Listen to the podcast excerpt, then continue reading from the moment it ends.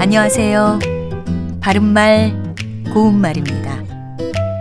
물고기를 잡을 때는 어떤 방법으로 잡느냐에 따라서 상품의 가치가 달라질 수 있다고 들었습니다.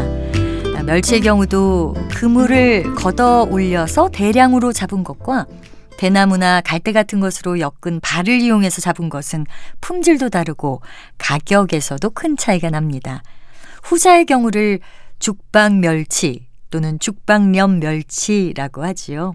죽방염은 원시 고기잡이 방식의 하나인데요. 물살이 빠른 바닷물에 참나무 막대기를 받고 대나무와 그물을 쳐서 물살을 따라 들어온 고기가 빠져나가지 못하게 만든 미로와 같은 방법입니다. 조수간만의 차를 이용해서 이 안에 들어왔다가 빠져나가지 못한 물고기를 건져내기만 하면 되는 거죠. 이렇게 하면 비늘을 다치지도 않고 자연 상태에서 잡을 수 있으니 탄력성이 뛰어나고 품질도 좋아서 가격이 높다고 합니다. 아, 이것은 우리 조상들이 500여 년 전부터 사용해오던 방식입니다. 이를 죽방염으로 알고 계신 분들도 계실 텐데요. 아, 생선은 짜다고 생각해서 소금 염자로 잘못 생각하기 때문인 것 같습니다.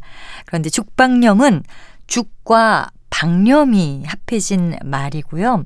죽은 대나무, 방염은 물고기를 잡기 위해서 대나무나 갈대 따위로 엮은 발을 가리킵니다.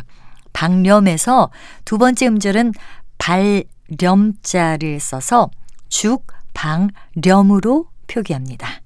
바른말 고운말 아나운서 변희영이었습니다.